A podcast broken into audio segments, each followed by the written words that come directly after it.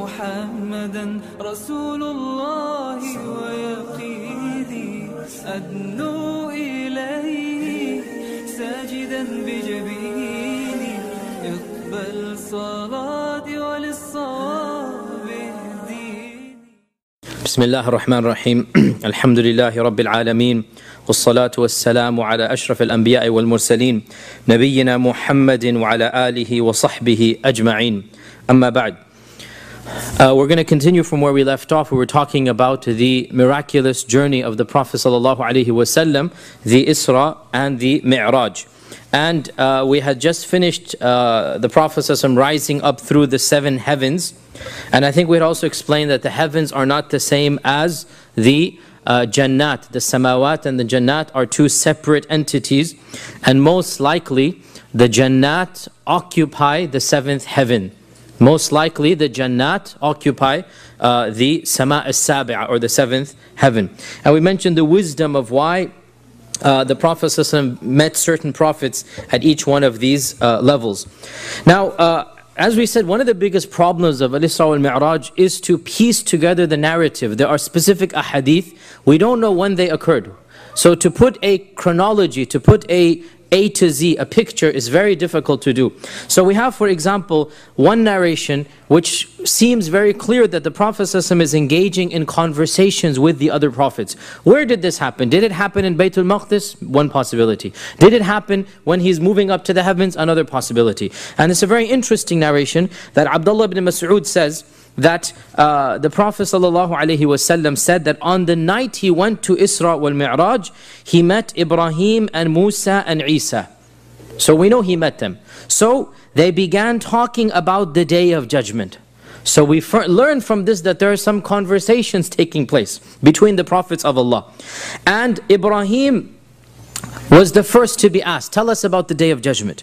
So Ibrahim said that I don't have any knowledge about the Day of Judgment. I don't have any knowledge.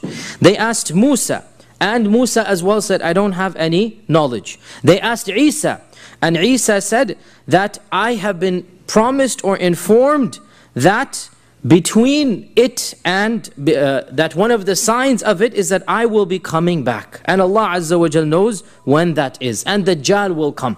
So Isa knows that he has a job of killing Dajjal, and he told the other prophets this. So Isa says that I know that Allah will send me back to this earth, and I will kill the Dajjal, and the people will then go to their various countries and lands, and Ya'juj and Ma'juj will come forth, as Allah says in the Quran, min kulli hadabin yansilun, from every single valley, from every single area they're going to come, and every water they pass by, Ya'juj and Ma'juj will be drinking this water and finishing it up, until I will make dua to Allah that they be killed. And so Allah Azza wa Jal will kill the Ya'juj and Ma'juj, and the entire world will be stenched with their decomposed bodies. As far as the one can smell their scent, their putrid smell. And I will then make another dua to Allah. So all of this Isa is saying that this is what Allah has told me. I know I'm going to do this. So he's telling the Prophet ﷺ, and the Prophet ﷺ is telling us. I will then make dua to Allah to get rid of these bodies. So Allah will send rain from the sky, and these bodies will be washed away. And when this happens, I have been told the Day of Judgment will be like a pregnant woman who's about to give birth. As soon as she screams, basically she's in labor. Any minute is labor. There's an expression in Arabic that, like the pregnant woman who is about to give birth, meaning you don't know when. It's just about to happen. You know, we all know the time frame is going to come, but when it comes exactly, we don't know. As soon as she says the water breaks, khalas. So Isa is using this metaphor that as soon as Ya'juj and Ma'juj disappear from this earth, that is when, he said, the Day of Judgment is like the pregnant woman about to give birth. As it's going to happen at any time. And the Prophet ﷺ says, what Isa says, we find it in the Qur'an. So subhanAllah, he's basically confirming, this is what's found in the Qur'an. حَتَّى إِذَا فُتِحَتْ يَأْجُوجُ وَمَأْجُوجُ وَهُمْ مِنْ كُلِّ حَدَبٍ يَنْسِلُونَ. He quotes one of the references to Ya'juj and Ma'juj. So clearly, it's very interesting to note that this conversation has been preserved How about the other conversations? Allahu A'lam. What else did the Prophet ﷺ talk about? Allahu A'lam. All of this is ilm al-ghayb. What would he have asked them? Of the things he's asking them is the Day of Judgment. So they're talking amongst themselves, and both Ibrahim and Musa say, we have no knowledge at all. But Isa has knowledge. And Isa tells the Prophet ﷺ, and therefore we have a lot of hadith based upon this. Because Isa told the Prophet ﷺ the details of what he was supposed to do, what he is supposed to do. And therefore when you look at hadith literature, we find the Prophet ﷺ telling us so many things about Ya'juj and Ma'juj, about Isa coming to Ma'juj, about this. And where is he getting this from? Well, we have one source right here. And that is Isa is the one telling him directly when he went up to Isra wal Mi'raj. There's another conversation that is recorded. The Prophet ﷺ said, لَقِيتُ إِبْرَاهِيمَ لَيْلَةَ أُسْرِيَ بِي. I met Ibrahim the night that I went on the Isra. And he told me, Ya Muhammad, O Muhammad sallallahu alayhi wa sallam, أَقْرِ أُمَّتَكَ مِنِّ السَّلَامِ. Give my salams to your ummah. So Ibrahim is telling his salams to us. And he's telling it through his own son, the Prophet Muhammad sallallahu alayhi wa sallam. So he's telling his own son, the Prophet sallallahu alayhi wa sallam, go tell your ummah that I am giving them my salam. And this is a beautiful blessing that the Prophet Ibrahim is giving each and every one of us his salam. And inform them, وَأَخْبِرْهُمْ أَنَّ الْجَنَّةَ طَيِّبَ التُّرْبَةِ. That Jannah, its soil is beautiful and luscious. وَأَنَّهَا قِيعَانِ. But it is barren. Jannah is, قِيعَان is flat land without any trees in it. Right? And then he explained, where will the trees come from? وَأَنَّ غِرَاسَهَا سُبْحَانَ اللَّهِ وَالْحَمْدُ لِلَّهِ وَلَا إِلَهَ إِلَّا اللَّهُ وَاللَّهُ أَكْبَرُ. And the seedlings that we put in this soil will come from everybody saying Subhanallah, Alhamdulillah, La ilaha illallah, Allahu Akbar. So what Ibrahim alayhi salam is saying, tell your ummah I have seen Jannah. And Jannah is fertile soil, beautiful land, but it is barren. You need to plant your own trees in Jannah. How are you going to plant your trees in Jannah? Every Subhanallah becomes a tree. Every La ilaha illallah becomes a tree. Every Allahu Akbar becomes a tree. Every dhikr that you do becomes a tree. So Ibrahim is saying, you're guaranteed to get a fruit because the land is luscious and fertile. That in annaha tayyibatu turba, that the soil of Jannah is beautiful and luscious. Another conversation and a message that our father and Prophet Ibrahim alayhi salam wanted us to know through our Prophet Muhammad sallallahu alayhi wasallam, that go tell your ummah this is how Jannah is. It is also narrated, and again we don't know when, perhaps this happened in Baytul Maqdis, perhaps it happened after the seventh heaven. These are the two places that it happened, that he met Malik. And who is Malik?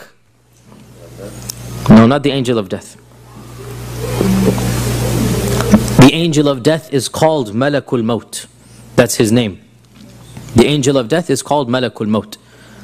Who is Malik? The gatekeeper of Jahannam. وَنَادَوْا يَا مَالِكُ لِيَقْضِي عَلَيْنَا رَبُّكَ. His name is in the Quran. وَنَادَوْا, the people of Jahannam, يَا مَالِكُ لِيَقْضِي عَلَيْنَا رَبُّكَ. O Malik, go tell your Lord to exterminate us. We don't want to live anymore. Go tell your Lord to just get rid of us. That's what we want now. We don't want to sustain ourselves anymore in Jahannam. So Malik is mentioned once in the Quran. And Malik is therefore the khazin, or the gatekeeper of the fire of hell. So our Prophet ﷺ said that Jibreel said to me, O Muhammad ﷺ, this is Malik, the khazin of Jahannam, the gatekeeper of Jahannam. Give him salam. So the Prophet said, I turned around to greet him. Before I could say anything, he was the one who greeted me. So I returned the salam. And he did not smile at all. He seemed completely somber and completely sad. And so the Prophet asked Jibreel, why is he like this? Because all the other angels clearly had, therefore from this we derive, the other angels clearly had a very positive vibe coming from them. Happiness and joy. Whereas Malik did not even smile upon seeing the Prophet ﷺ. So Jibreel asked him, how come he's different basically? And this shows us that the angels were happy when they saw the Prophet ﷺ come, because he had to ask about Malik. And so Jibreel responded that He has never smiled or laughed since he has been created, because his job is Jahannam.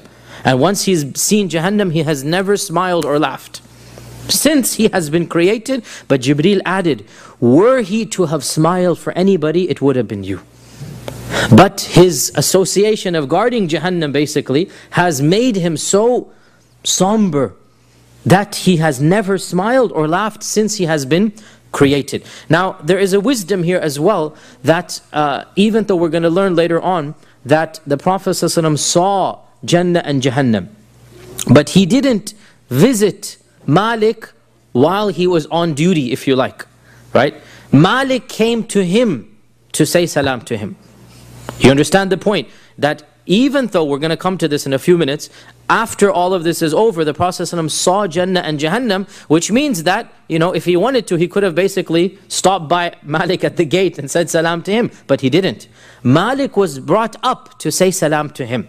Why? From this, one of the wisdoms we derive to emphasize that the Prophet ﷺ is as far away from the fire of hell as the seventh heaven is from the lowest of the creation. That Malik is brought to him and not the other way around. And that is why Malik says salam to him, to show him superiority, to show him respect.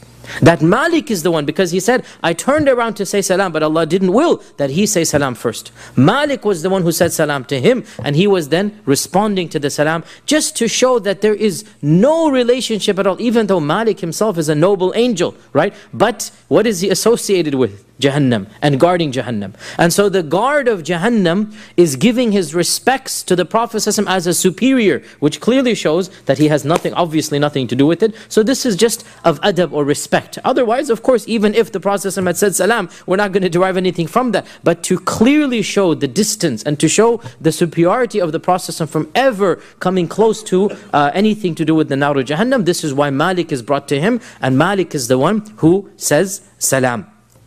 He then proceeded onward. So we are now basically above the seventh heaven. He has met all of the prophets, including Ibrahim alayhi salam, and now he proceeds onwards above this. What is beyond this? He said, ثُمَّ رُفِعَتْ إِلَيَّ سِدْرَةُ الْمُنْتَهَى. And then I saw in front of me the Sidratul Muntaha. What is the Sidratul Muntaha? The Sidra is a type of tree. It's a type of tree that is known for its large branches, that it covers a wide area. It goes very vast. And it's known for its delicious fruit and sweet scent. So it is a tree that grows primarily in the desert, the type of sidra that the Arabs knew. There's many types of sidras in our times. The type that the Arabs knew when the Prophet was saying sidra, what comes to mind is a type of tree that it grows in the desert and its branches are very vast. So there's a lot of shade coming out from it. And its fruit is luscious and its smell is sweet. And muntaha means the very end. So the sidra at the end, this is how it translates into Sidratul Muntaha, the sidra at the very end. In English, this is called the Lot tree. It's called the Lot tree. In English, this is the translation. And the Prophet ﷺ said, فَإِذَا نَبَقُهَا مِثْلُ قِلَالِ هَجَرٍ. The fruits of this tree were as large as the water jars of Hajar. The water jars of Hajar, unfortunately, we don't know how large they were, but we can imagine. You can even remember, if you go back to, cartoons and whatnot, you have these large jars of oil, large jars of water. So this is like the largest jar they had was a storage jar. You can imagine small, closet size, if you like. So the Prophet is saying the fruits of this tree were as large as the jugs of the people of Hajar. And now realize this is what you call eloquence, by the way, that you're explaining something in a way that they'll understand, right? This is metaphor. This is explaining things in a symbolic language that they fully understand. All the people of the time know how large the jars of Hajar are. Unfortunately, we have lost track of that, but the people he's speaking to know it. And then he said, and its leaves are like adhanul fiyalah. Its leaves are like adhanul fiyala, which is the ears of leaves, ears of the elephants, right? Its leaves are like the ears of the elephants. Now it's really interesting here in that it is not authentically reported that the Prophet ever saw an elephant in his life, right? But he is describing it like the ears of an elephant. Now we all know, at least we all know the ears of an elephant, right? Big flappy things, right? So the Prophet is saying, the leaves of this tree are like the adhanul fiyala. And then I was told, hadihi sidratul muntaha. In other words, he's seeing this tree and then he is informed by Jibreel, this is the sidratul muntaha. In a hadith in Bukhari, he said, ثُمَّ انطَلَقَ بِي. Then Jibreel continued going up with me. So this is, he's met all of the prophets. He's met Ibrahim. Now Jibreel goes up with him even higher. حَتَّى أَتَى سِدْرَةَ الْمُنْتَهَى. Until we got to the Sidratul Muntaha. فَغَشِيَهَا أَلْوَانٌ لَا أَدْرِي مَا هِي. It's a beautiful phrase here. Very interesting. Ghashiyaha means it was enveloped. So we can imagine it was enveloped, meaning it's changing. And Allah Azza wa Jal Himself says in the Quran, إِذْ يَغْشَى السِّدْرَةَ مَا يَغْشَى. That when the tree was covered up by what it was covered up with. Allah doesn't tell us what. It's a circular thing. إِذْ يَغْشَى السِّدْرَةَ مَا يَغْشَى. When the tree was covered up by whatever was covering it up. And so the Prophet ﷺ is saying, فَغَشِيَهَا أَلْوَانٌ. There were colors basically going up and down the tree. لَا أَدْرِي مَا هِي. I don't know what those colors are. It's a beautiful phrase here, that there are colors beyond the spectrum that we know of, right? Red, orange, yellow, green, blue, indigo, violet. This is a very small spectrum. Beyond this is, of course, many other types of energy and light. And the Prophet ﷺ is seeing something that in this world cannot be seen. Because in this world, this is the spectrum of the colors. So he is definitely in another zone, another dimension, whatever you want to call it. He is witnessing colors coming from this tree. He said, I don't know how to explain these colors to you. And I find this phrase very fascinating because it actually fits in very well with whatever we know of science. Not that we want to scientifically interpret it, but you get my point that he is saying something so simple for the observer, the casual observer. But there's a deep and profound truth to this, and that is that he is seeing something, a completely different dimension, different world, that he is seeing energy and light coming to him from a completely, he doesn't know how to describe this color. Now, what is the Sidratul Muntaha? We have very little information about the Sidratul Muntaha. All that we know, this is the last thing that the Prophet ﷺ saw before he went above to meet Allah subhanahu wa ta'ala. This is the final. And we know that everything that rises up from earth stops at Sidratul Muntaha. Allah says in many verses that Allah raises things up. Give me an example. What does Allah say He raises things up? The souls. Okay, what else? No. This is Rafa'a to this. No. Raises it up. Prayers, du'as.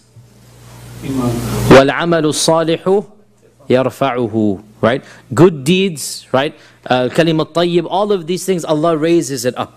So we learn from one hadith that in Sahih Muslim, Abdullah ibn Mas'ud said that the Prophet ﷺ said, then when I went on the Isra, I stopped at the Sidratul Muntaha, and he said, وَهِيَ فِي السَّمَاءِ السَّادِسَةِ. It is in the sixth heavens. إِلَيْهَا يَنْتَهِ مَا يُعْرَجُ بِهِ مِنَ الْأَرْضِ. At the Sidratul Muntaha, everything that ascends up from the earth stops there. فَيُقْبَضُ مِنْهَا. And it is basically absorbed by the Sidratul Muntaha. وَإِلَيْهَا يَنْتَهِ مَا يُهْبَطُ مِنْ فَوْقِهَا. And from it descends down everything that is coming to this earth, and it emerges from it. So Allah's rahmah and the rain and anything that Allah wants to send down, the origination, where does it begin from? Sidratul Muntaha. Right? So everything that is raised up goes to the Sidratul Muntaha. Everything that comes down starts from the Sidratul Muntaha. And the Prophet ﷺ said, إِذْ يَغْشَى السِّدْرَةَ مَا يَغْشَى. That when the tree was enveloped by what it was enveloped by, the Prophet ﷺ said, فَرَاشٌ مِّن ذَهَبٍ. Butterflies made out of gold. So one of the things that is surrounding the tree are beautiful butterflies with exotic colors made out of gold. So this is of the things that is surrounding the tree, and there are other things as well that we don't know, because Allah has said, إِذْ يَغْشَى السِّدْرَةَ مَا يَغْشَى. That when the tree was enveloped by what it was enveloped by, مَا زَاغَ الْبَصَرُ وَمَا طَغَى. The eyes of the Prophet ﷺ did not move beyond that, nor did they go astray, meaning he absorbed this beautiful sight. Right? Then Allah says, لَقَدْ رَأَى مِنْ آيَاتِ رَبِّهِ الْكُبْرَى. Looking at this tree, Allah says, He has seen of the ayat al-kubra. And if Allah is saying this is a major ayah, then what is bigger than this, right? So by viewing the Sidrat al-Muntaha, Allah is saying He has seen of His most magnificent creations of Allah subhanahu wa ta'ala. This is the Sidrat al-Muntaha. And in one version of At-Tabari, the Prophet ﷺ said, إِذْ يَغْشَى سِدْرَةَ مَا يَغْشَى. When it was enveloped by what it was enveloped by, the Prophet ﷺ said, it kept on changing until nobody can describe it for you. So the tree is not a static tree. We can, whatever image we get, it's a ever-changing tree. Colors are going up and down. There's butterflies of gold. Its leaves are massive. Its fruits are as large as the jars of hajar. So we get some impression that it is a dynamic tree. It's a beautiful, majestic tree. It is an otherworldly tree. And this is the Sidratul Muntaha. Now, question. In one hadith, it says that, so I passed basically Ibrahim in the 7th heaven, and then I saw Sidratul Muntaha. In the other hadith, that's in Bukhari. In the other hadith in Sahih Muslim, the Prophet ﷺ said, and then I went to Sidratul Muntaha, and it is in the 6th heavens. So there's a clear contradiction, because in one hadith, it's in Bukhari 7th. In the other hadith, it's in Muslim, it is 6th.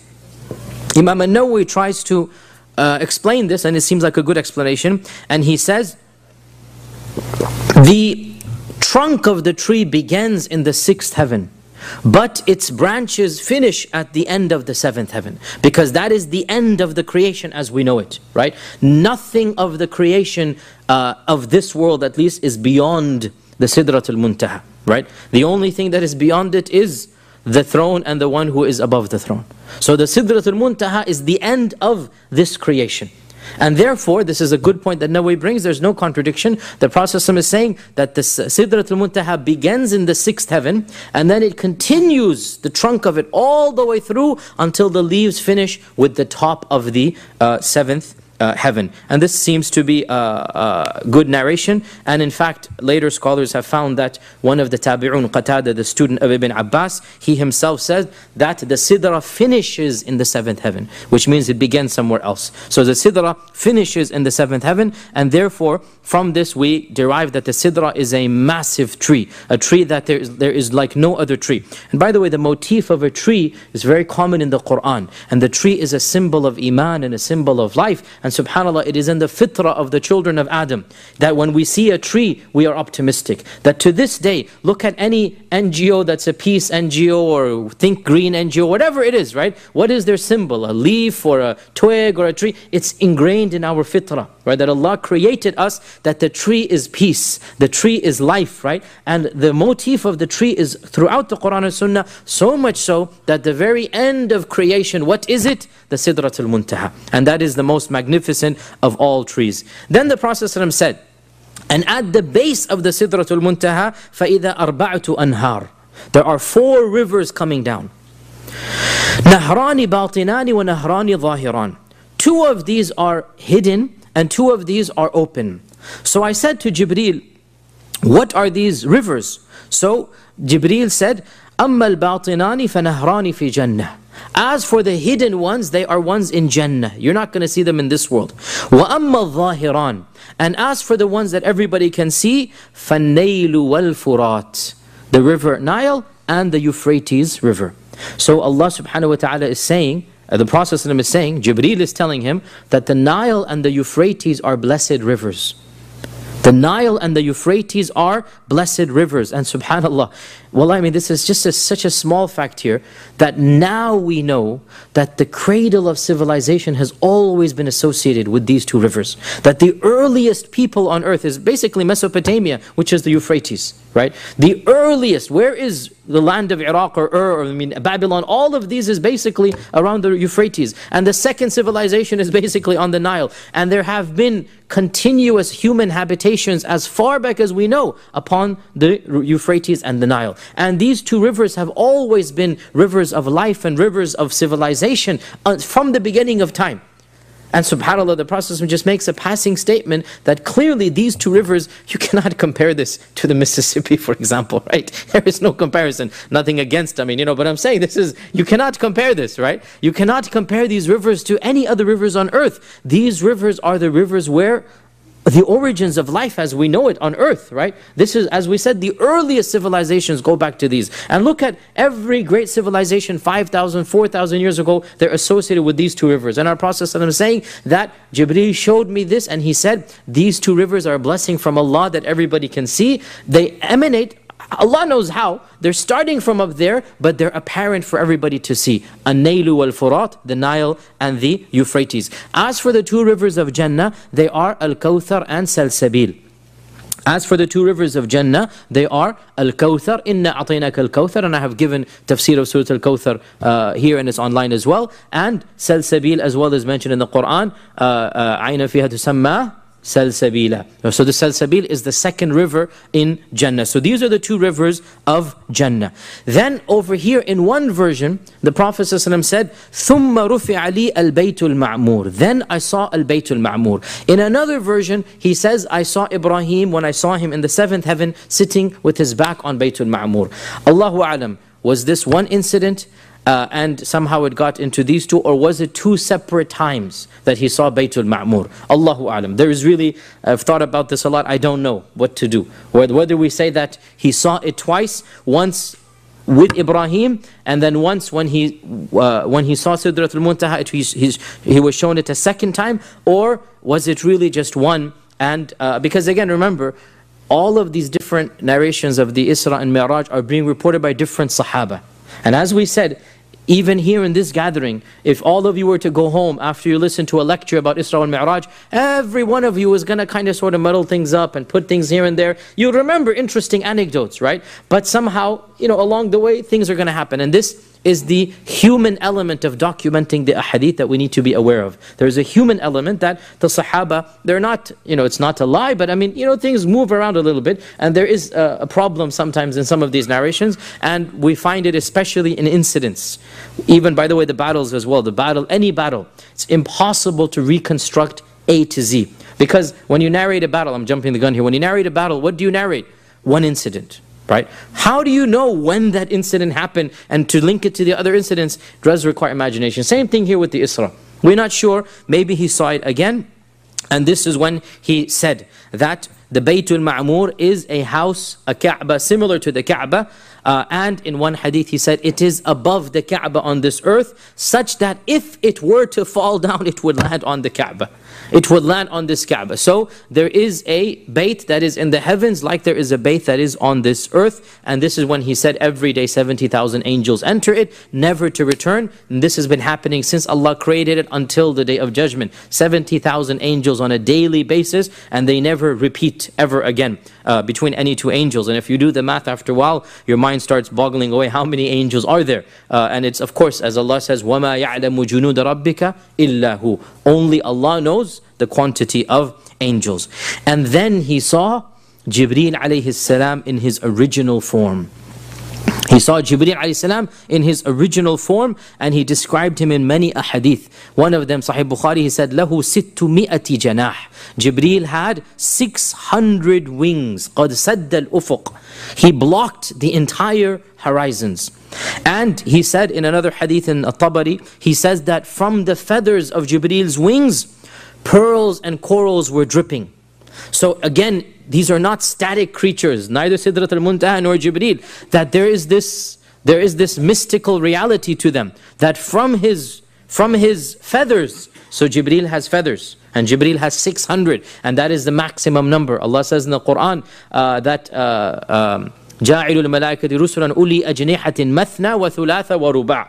Most of the angels, Allah says, 2 or 3 or 4 wings. Right? But Jibreel alayhi salam, in this hadith we learn he has 600 wings, because he is the most chosen of the angels of Allah, and he has been preferred over all of the other angels. Ibn Mas'ud said, when he saw Jibreel, this is the reference in the Quran, لَقَدْ رَأَى مِنْ آيَاتِ رَبِّهِ الْكُبْرَى. He saw of his major signs. Right? So what does it mean he saw of his major signs? Well, three things he saw one after the other at the highest level. Number one, Sidrat al-Muntaha. Number two, Baytul Ma'mur. Number three, Jibreel. And every one of them is min ayati rabbihil kubra. Every one of them is min ayati rabbihil kubra. The Baytul Ma'mur represents the spiritual Kaaba. It represents the Kaaba of the heavens. It represents the worship of Allah by the angels. The Sidrat al-Muntaha represents the highest portion of this universe. There's nothing higher than that. And of course, Jibreel is the most chosen of Allah's servants amongst the angels. And the Prophet ﷺ is the most chosen of his servants amongst the children of Adam. So the angel and the child of Adam, the two best of them, they see each other in their original forms, and it is said that the Prophet ﷺ only saw Jibreel in his original form twice. Only saw Jibreel in his original form twice, and this is one of those two occasions.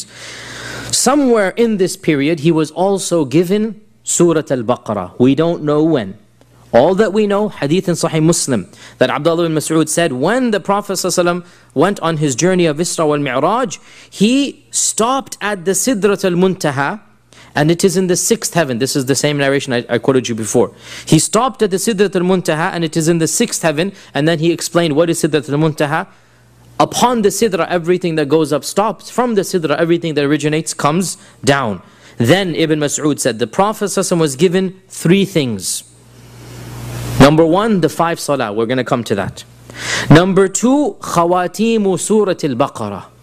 The ending of Surat al-Baqarah. And number three, Allah promised him that whoever worshipped him from his ummah without doing shirk, that he will be forgiven and caused to enter Jannah. This was a promise, a gift that Allah gave. So three things were given to him at Sidrat al-Muntaha or above Sidrat al-Muntaha. Number one, the five salat, we're going to come to that. Number two, khawatimu Surat al-Baqarah. From this narration, some scholars have said that the last two verses of Surah Al-Baqarah occupy a special status that no other verse of the Quran has. What is it? This is an opinion, and this is not something that we can say for sure, but it is an opinion based upon this. That is, the rest of the Qur'an, Jibreel came down with it and recited it to the Prophet ﷺ. There's only one passage of the Qur'an where, a theory, Allah recited it directly to the Prophet ﷺ in his presence, without it coming down to this earth. And so the messenger was brought up to receive the revelation, rather than the revelation being sent down to him via Jibreel. What is that revelation? The last two verses of Surah Al-Baqarah. And the Prophet ﷺ said that in another hadith, he said, I have been given this from underneath the treasures of the throne of Allah. So that adds to what Ibn Mas'ud said, that the last two verses of Surah Al-Baqarah, I have been given them from underneath the throne of the treasure of Allah. And we know that whoever recites these two verses, Allah will protect him. In another hadith, he said, whoever recites these two verses on a nightly basis, يعني كفتاه, they're going to be enough for him. He doesn't need anything else. If you make a daily habit of reciting these two verses before you go to sleep, it will be sufficient for you. Scholars have interpreted, what does it mean sufficient? It means it is sufficient to be protected against shaitan. Some said it means it is sufficient that even if you don't pray tahajjud, Allah will write you amongst those who are not ghafil. Yani various interpretations, but the Prophet left it open. Whoever recites the last two verses of Surah Al-Baqarah every night before he goes to sleep, it will be enough for him. So we should make it a habit, especially after learning where the Surah Al-Baqarah, the last two verses came from. We should make it a habit, memorize it and recite it every single night. It was then that the Prophet ﷺ went to the gist of Al-Isra, and that is the divine appointment. That is the divine presence of Allah subhanahu wa ta'ala. And I have tried my best to read as many of the classical books and narrations and many of the dissertations written about the Isra wal Mi'raj. Sadly, there is nothing that is authentic about the details of this meeting. And there are many legends that are not true. There are fabrications that are not true. Of the most common fabrications is that the tahiyyat that we say in salah is a summary of this conversation. This is fabricated. There is no basis to this. For those of you who don't know the fabrication, and please know this is fabrication, so don't, if you're sleeping, wake up now, listen to me carefully. Don't quote me that I said this. Say that I said it's a fabrication. What is the fabrication? The fabrication is that the Prophet ﷺ allegedly began the conversation by saying, At-tahiyyatu lillahi wa salawatu wa tayyibat. And Allah responded by saying, As-salamu alayka ayyuhan nabi.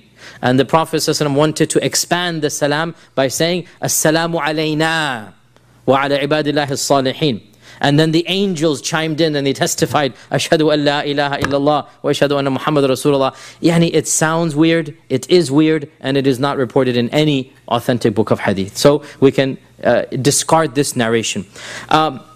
One thing that I was looking for in particular, did the Prophet ﷺ go beyond the Sidratul Muntaha alone, or was he accompanied by Jibreel? And I've looked in as many sources as I could, and I have access to. I could not find anything except for an indirect reference, and that is in Sahih Bukhari, the Prophet ﷺ says, ثُمَّ عُرِجَ بِي حَتَّى ظَهَرْتُ لِمُسْتَوًا أَسْمَعُ فِيهِ صَرِيفَ الْأَقْلَامِ. Then I was caused to ascend forth in the singular. Not Jibreel brought me forth, because before that it was always Jibreel is bringing with me, and Jibreel tells me this is Sidratul Muntaha. Once he gets to Sidratul Muntaha, the Prophet ﷺ speaks in the third person that someone caused me to ascend, not Jibreel anymore. And I rose to a level where I could hear the pen writing. Now, what is the pen and who is the writer? We know that Allah subhanahu wa ta'ala, as the Prophet ﷺ said, the first thing that Allah created was the pen. أَوَّلُ شَيْءٍ خَلَقَ اللَّهُ تَعَالَى الْقَلَمِ. And then Allah told the pen, اُكْتُب. So the pen asked Allah, what should I write? And Allah said, write everything that will happen until the end, until Yawm al-Qiyamah. Write everything. So the pen is being written directly by the command of Allah. There is no scribe doing the writing. The pen is a creation of Allah that is doing the writing. And the Prophet ﷺ is saying, I rose to a level where I could hear the pen being inscribed.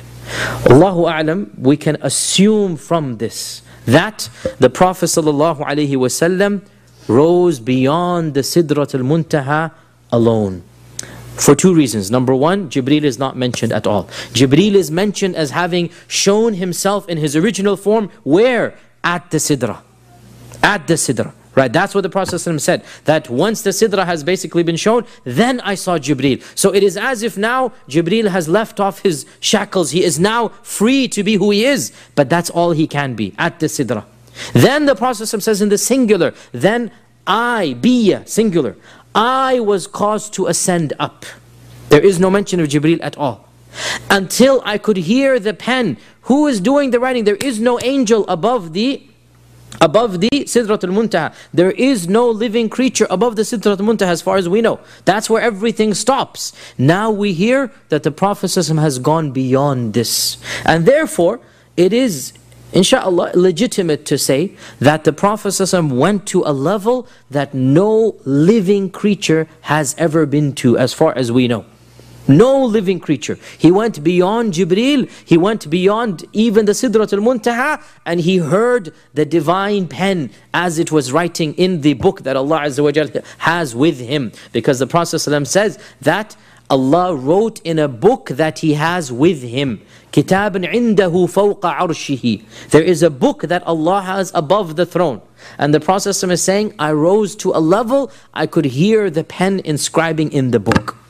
Who else is there in this audience other than the owner of the throne and the one who tells the pen to write? So this was an elite audience, the likes of which we don't know ever occurred with any other being, any other creature. But we don't have any details about what was said except for the 50 salawat.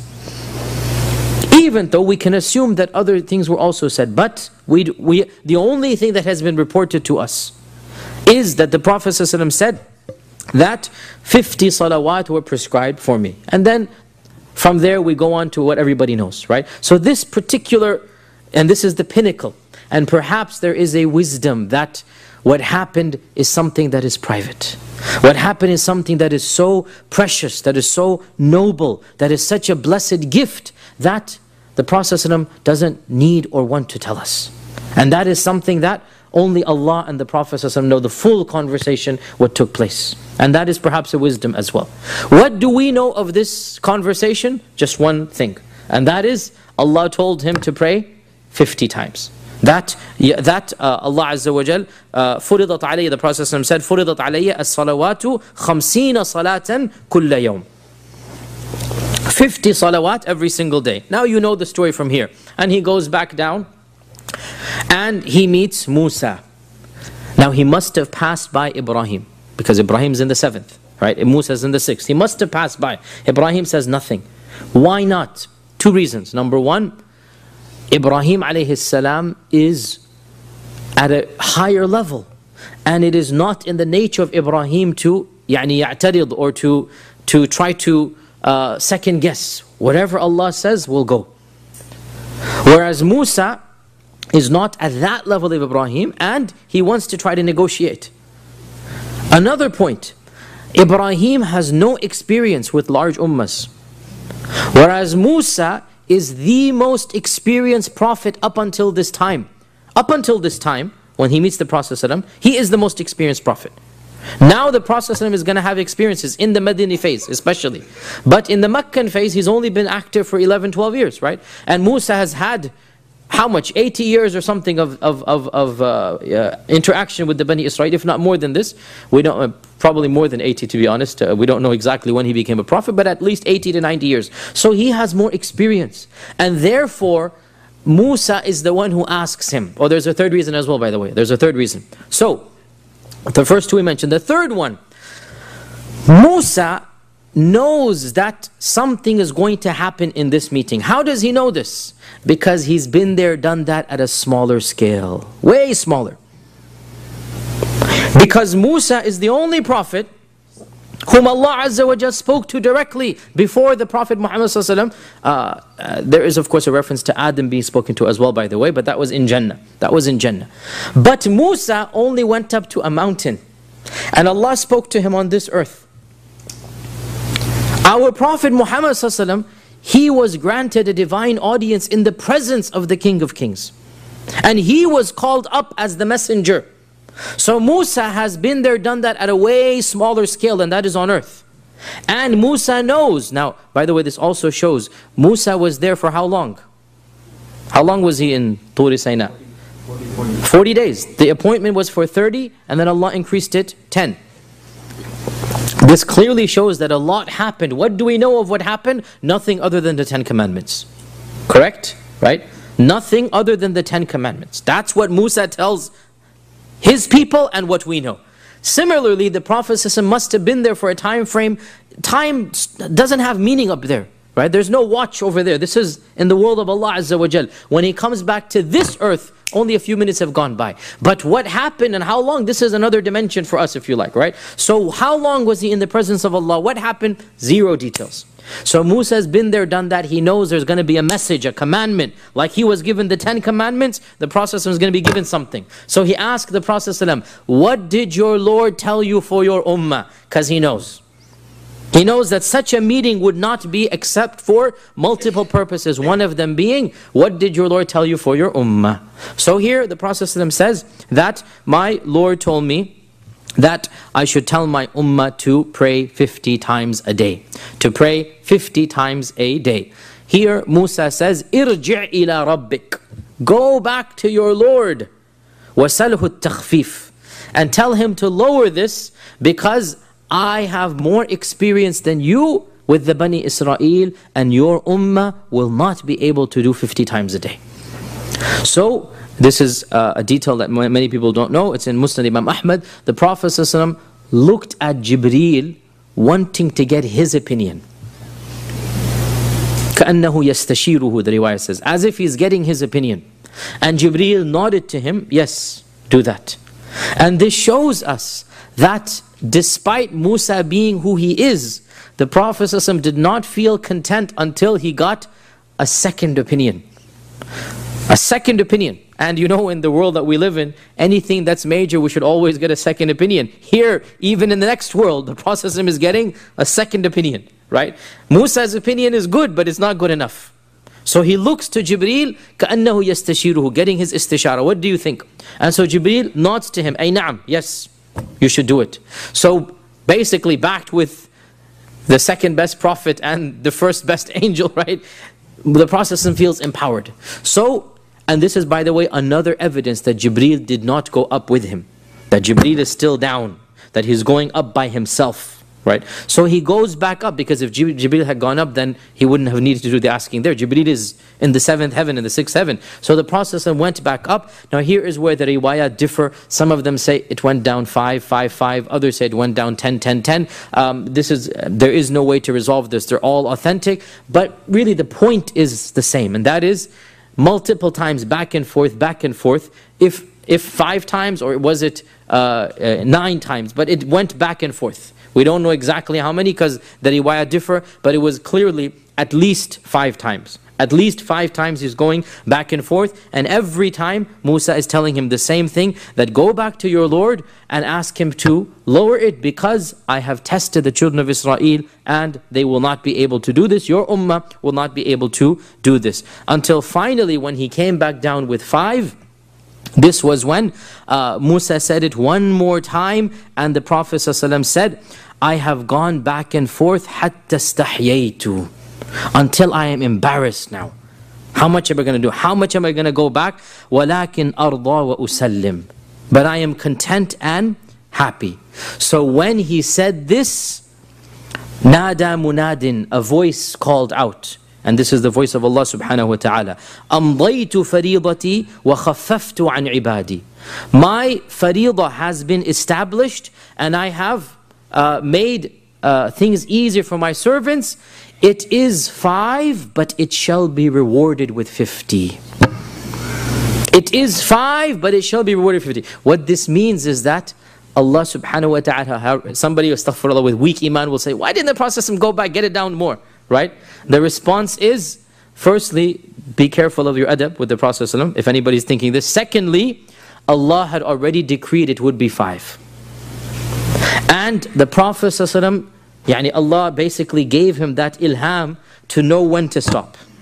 That Allah had already decreed it would be 5. And that's why when the Prophet said, I'm embarrassed to go anymore, the voice came out. And the 2 people hearing it are the 2 people who've already had an audience with Allah.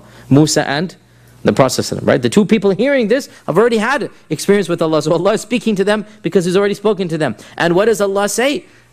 This is my farilah. And it will pass. And I have already basically made it easy for my servants, and it is 5, but it shall be rewarded with 50. It is 5, but it shall be rewarded with 50. Now, over here, I mean, again, so much can be derived over here. So much can be derived, but of the things that we benefit from this, first and foremost, the status of the salah. The status of the salah. That, just like we talked about Surah Al-Baqarah, the last 2 verses being given at this time, in fact, the salah is in fact an even higher level, if you like, than this, because the purpose of the divine audience was to establish the salah. That every single commandment, from the zakah to the hajj, to tahajjud, to Quran, to the jihad, everything, Allah Azza wa Jal sent Jibreel down to the Prophet to command us to do things. But for one commandment, it was so important that the messenger was called to the King of Kings to receive the message directly from the divine. There was only one thing that was so important that our Rasul is told, you need to come up, because there is a message that needs to be delivered directly to you. So the messenger is summoned to the presence of the divine. And what is then decreed? The one commandment, only one commandment that we know of, and all the rest come down indirectly through Jibreel, and that is the salah. And if this was the only blessing that we have of salah, it is enough of a blessing. But you can add to this that The Quran is full of the importance of salah. وَأَقِمِ الصَّلَاةَ لِذِكْرِي أَقِمِ الصَّلَاةَ طَرْفَ النَّهَارِ وَزُلَفًا مِنَ النَّيْرِ. Every single prophet is mentioned in the Quran as praying. The Prophet says, I passed by the grave of Musa, he was praying. The Prophet says, I entered Bayt al-Maqdis, Ibrahim is praying, Musa is praying, Isa is praying. Salah is a standard, every single Prophet. And so many verses in the Quran, and there are plenty of khutbahs you can listen to about the blessings of Salah. The very first verse in the Quran, that this is Huda lil-Muttaqeen alladhina yuqimuna as-salah. From the very beginning, right? Isa in the cradle, as a baby, he says, that my Lord has commanded me with salati wa zakati ma dumtu hayya. As a baby he is saying, my Lord has commanded me to do salah and to pay zakah as long as I live. All of this shows salah was important, and it was so important for our ummah that Allah subhanahu wa ta'ala himself invited the Prophet to receive this direct commandment. Another benefit that we gain from this is that, and I mentioned this in a previous halaqah here, that subhanAllah, when the Prophet ﷺ was told that he needs to pray 50 times a day, even though it was lowered to 5, he himself, it was his regular habit to pray 50 times a day, because the commandment had come down, even though the takhfif or the lightness came. Right? But when Allah subhanahu wa ta'ala said 50, the Prophet ﷺ in his personal life on a daily basis would pray 50 rak'at. You want to do the math with me all together? We did this once before. You want to do the math with me all together? What are the fara'id? How many? 17. 17. Okay, we agreed. 17. Khalas. How many are the sunan al-ratiba? 12. 17 plus 12 gives us? 29. Okay. How much is the regular witr and tahajjud that he would pray? 11. 8 and 3. Here is where, 11 or 13. Because generally he would also pray 2 rak'at before he began the 11. Aisha says these were the shortest 2 rak'at I've ever seen. Right? So 13 is also a number that is given in many riwayat. That the 2 rak'at were an introduction to the tahajjud. Okay, so one riwayah says 11, and others say 13, and others bring in 2 rak'at in other places. So let us say for this one it is 13. So how much do we get now? 42. And then he would pray a salah after Fajr and before Dhuhr called Salat al-Duha. And how much was Duha? 8 rak'at. 42 plus 8? 50. Right? So 50 rak'at on the dot was the regular routine of the Prophet sallallahu alaihi wasallam, even though he didn't. This is not what is wajib for the ummah, right? But in his own, and this is by the way the regular. Every time he enters the masjid, every time he does wudu, every time he's istikhara, this is additional to those 50, right? The regular salawat, 50 rak'at. And this is from the commandment of Allah Azza wa Jal initially, that is going to be 50. Another benefit that we can think of or derive, what is the wisdom of bringing down a number when Allah knows that it's going to be brought down? To be very blunt here, why go through this whole routine of 50, 45, 40, 35, 30, 20? Why? When Allah knows that it's going to go down to 5, why not just say 5 and get it over with?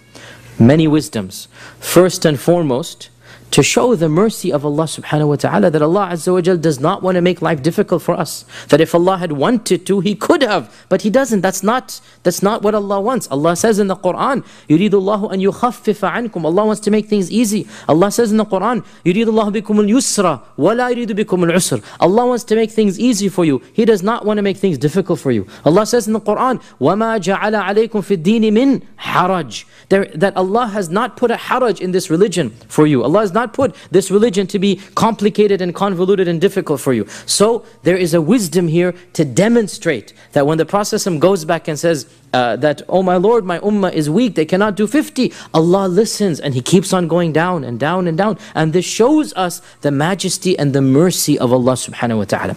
Another wisdom of decreeing it 50 and then bringing it down to 5 is that there is a clear indication given that O son of Adam, you were only created for one purpose and one purpose only, and that is the worship of Allah subhanahu wa ta'ala. Because do the math. What does 50 prayers translates into? Every 15-20 minutes you're going to be praying, right? Do the math, right?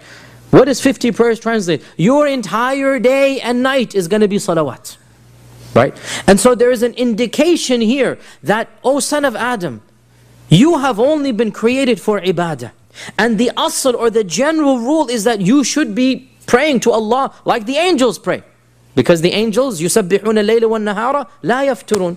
They pray day and night and they never get tired. That's what the creation is supposed to do. Goes back to the khutbah I gave last week, remember, about the purpose of creation is the worship of Allah Azza wa Jal. And we're supposed to worship Allah. So Allah is indicating here that had I told you to pray 50 times a day, this is what you should be doing, but I know you can't do it. So I'm going to say do as you please, but pray these 5 salawat.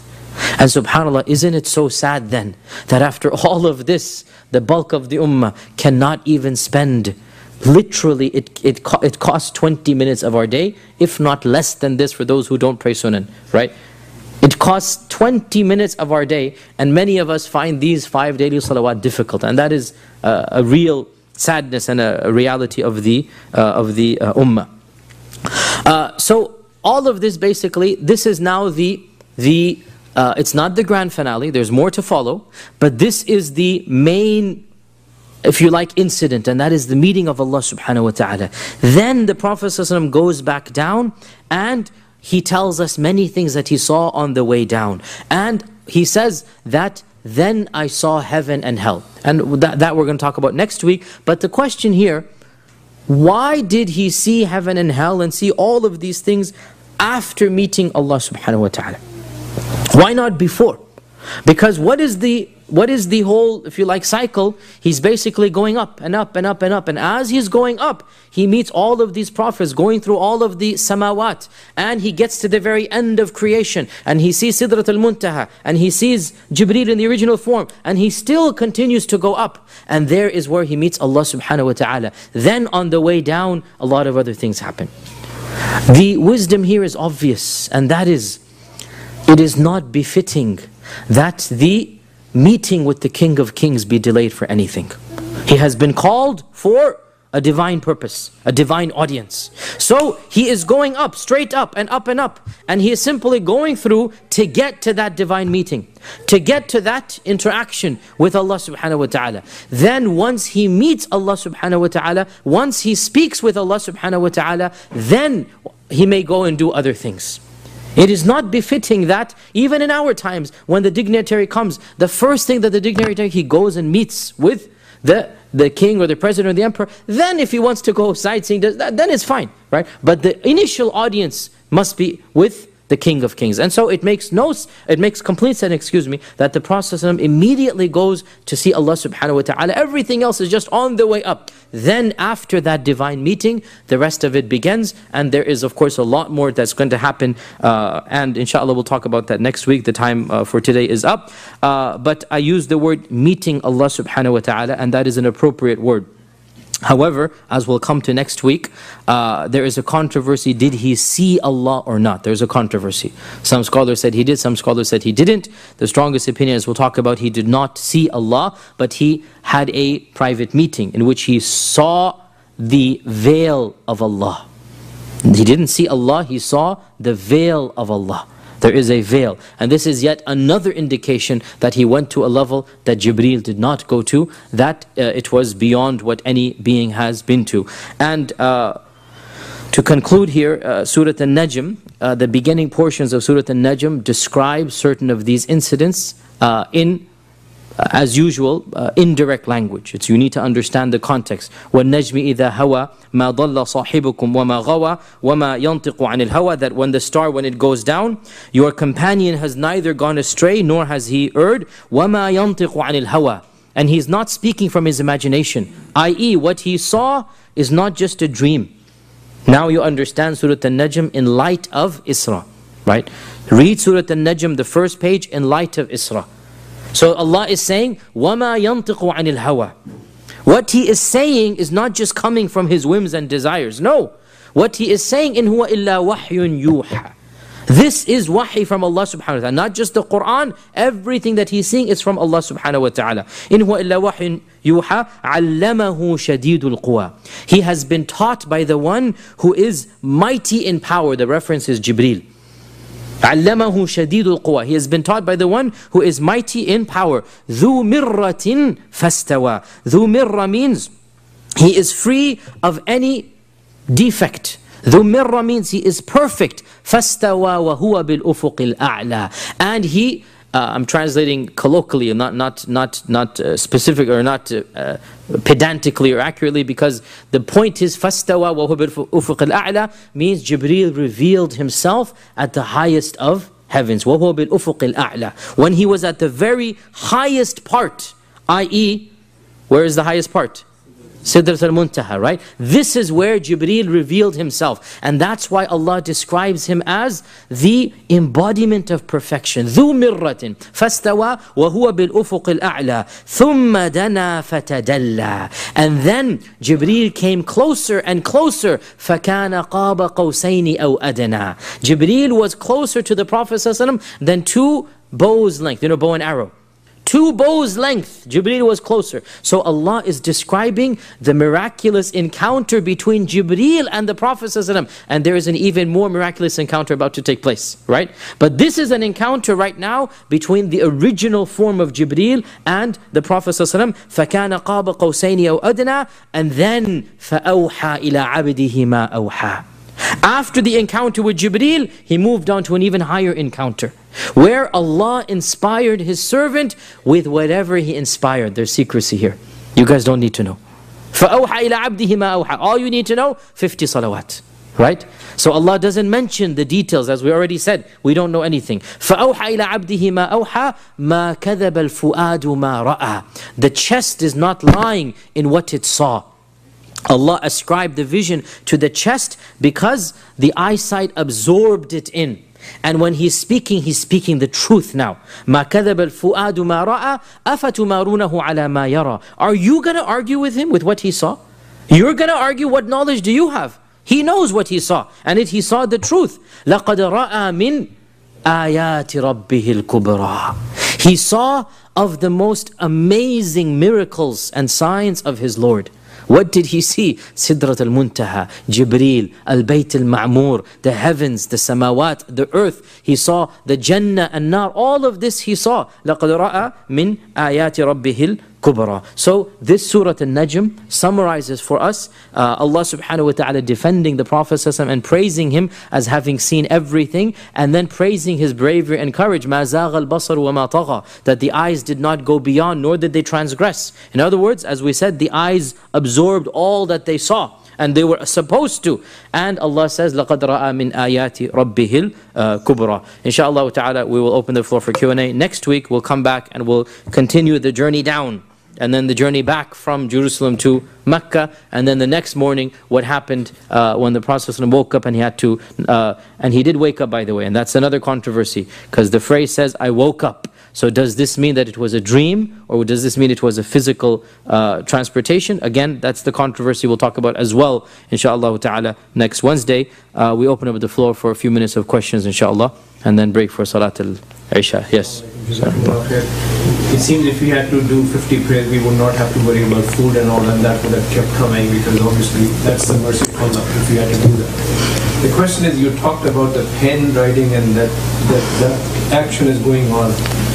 Would it be right to assume that the qadr of Allah is being written all the time? It is that dynamic event. This is not something that's being done non-stop, because it seems to be an event which is going on, and the prayers can change that, or the prayers can modify that. So it's a dynamic event.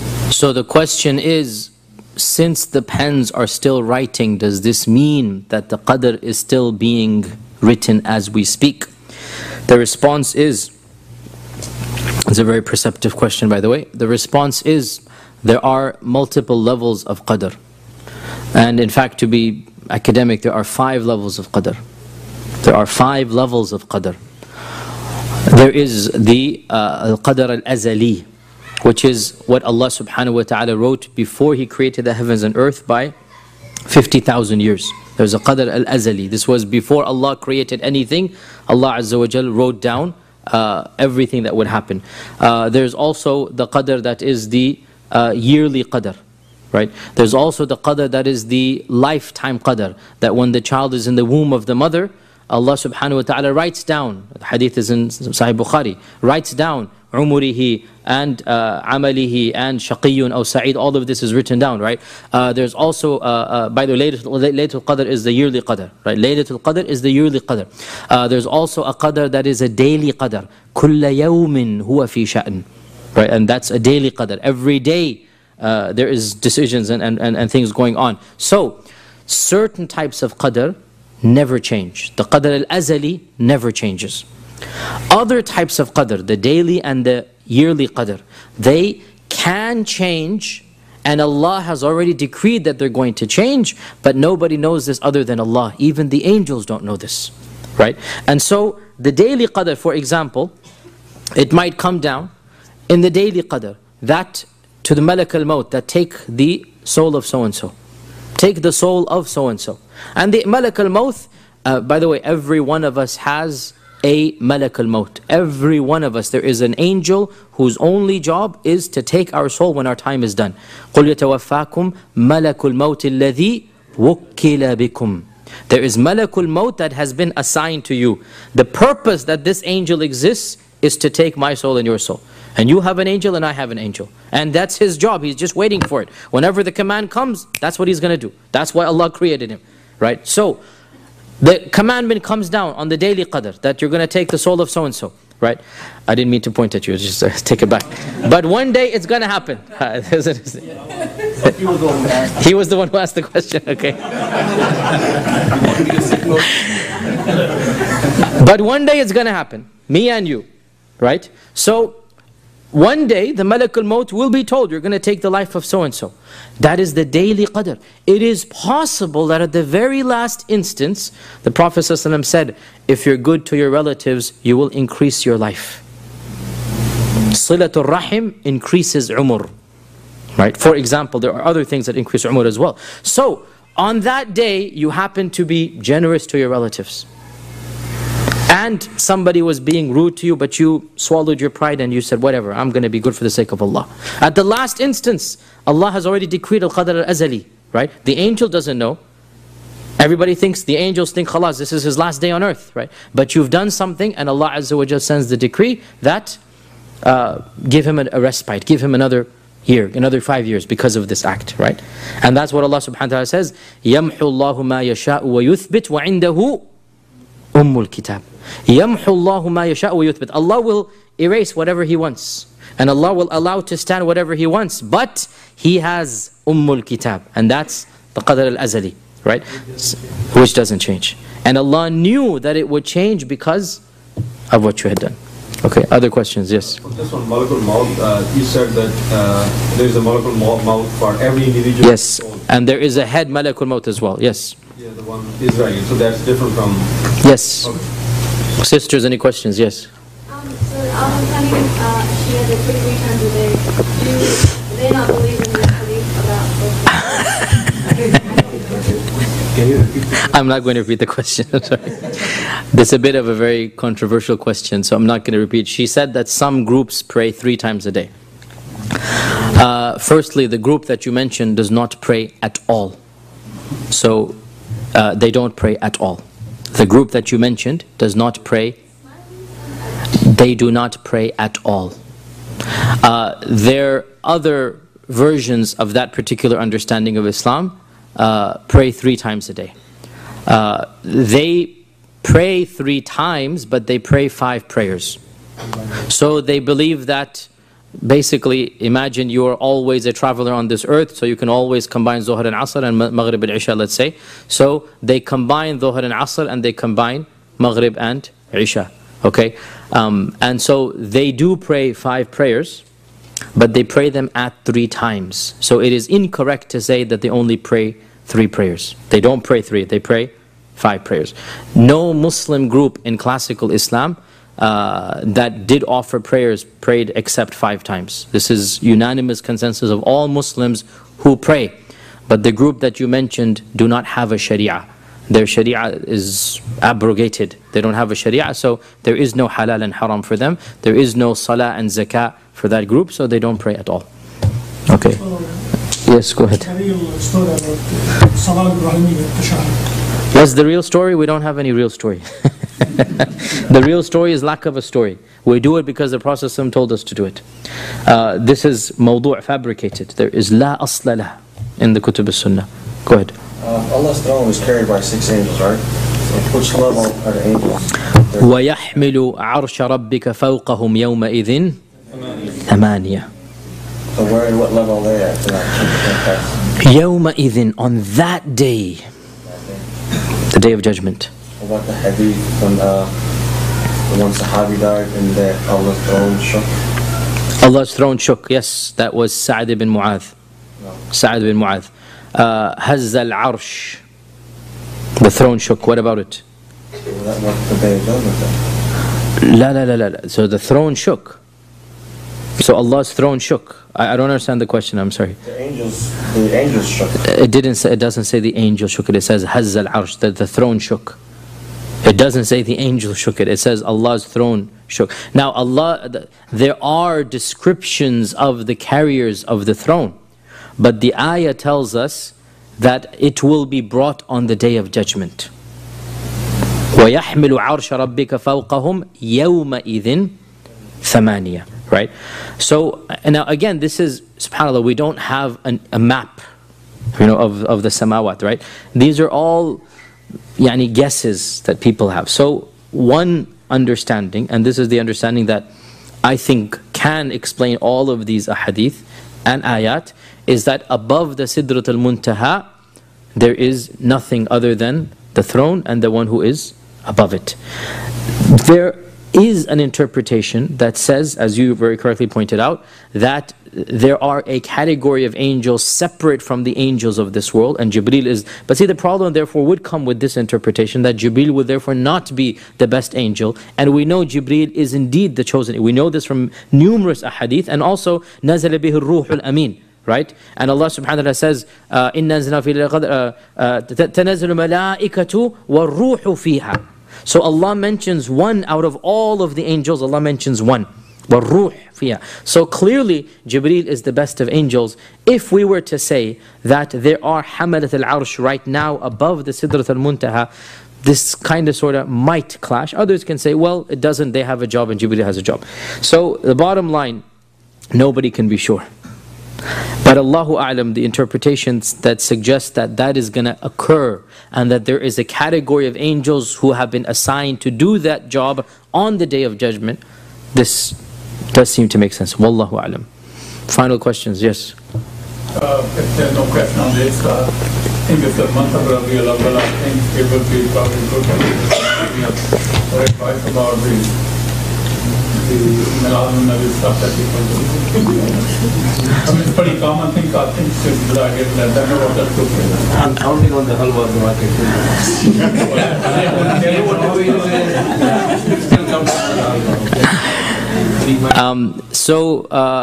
For the more academically inclined, I have a very long article on Muslim matters about the history of the celebration of the Prophet's birthday, sallallahu alaihi wasallam. I encourage all of you to read that. It is around 25-30 pages long, and inshallah, without any exaggeration or immodesty, it is the most comprehensive study in the English language about the history of the celebration of the Prophet's birthday. And you can just Google it with my name. It is on Muslim Matters, a 3-part article.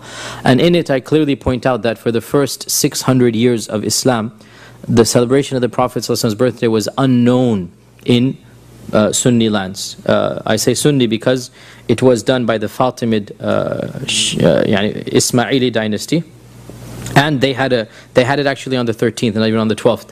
And eventually, in a very faraway province, it became popular in that province around 610 or so, AH 610. So 600 years after the death of the Prophet, it started, and then it just spread after that time.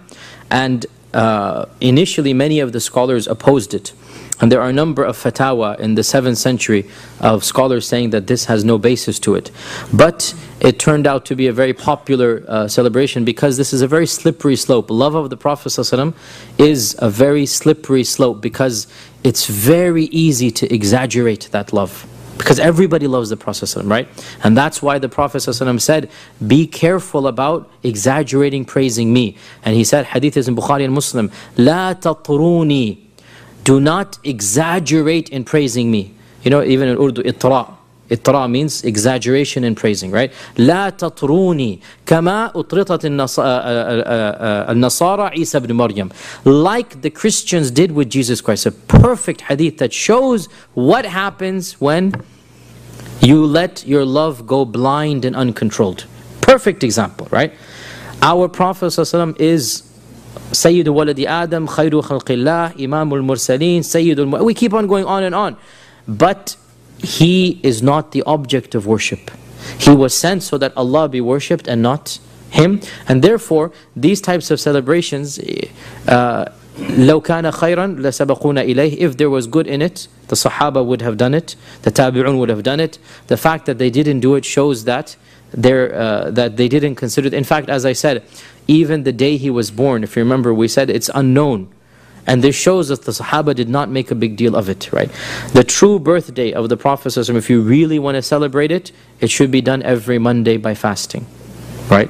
And you're never going to find these people who defend the 12th of Rabi'ul Awwal wanting to fast every Monday. And wallahi, in this there's an indication something is wrong, right? There's a hadith in Bukhari, sorry, in Muslim, where the Prophet was asked, why do you fast on Monday? And he said, because on Monday, the wahi came down to me. And on Monday, I was born.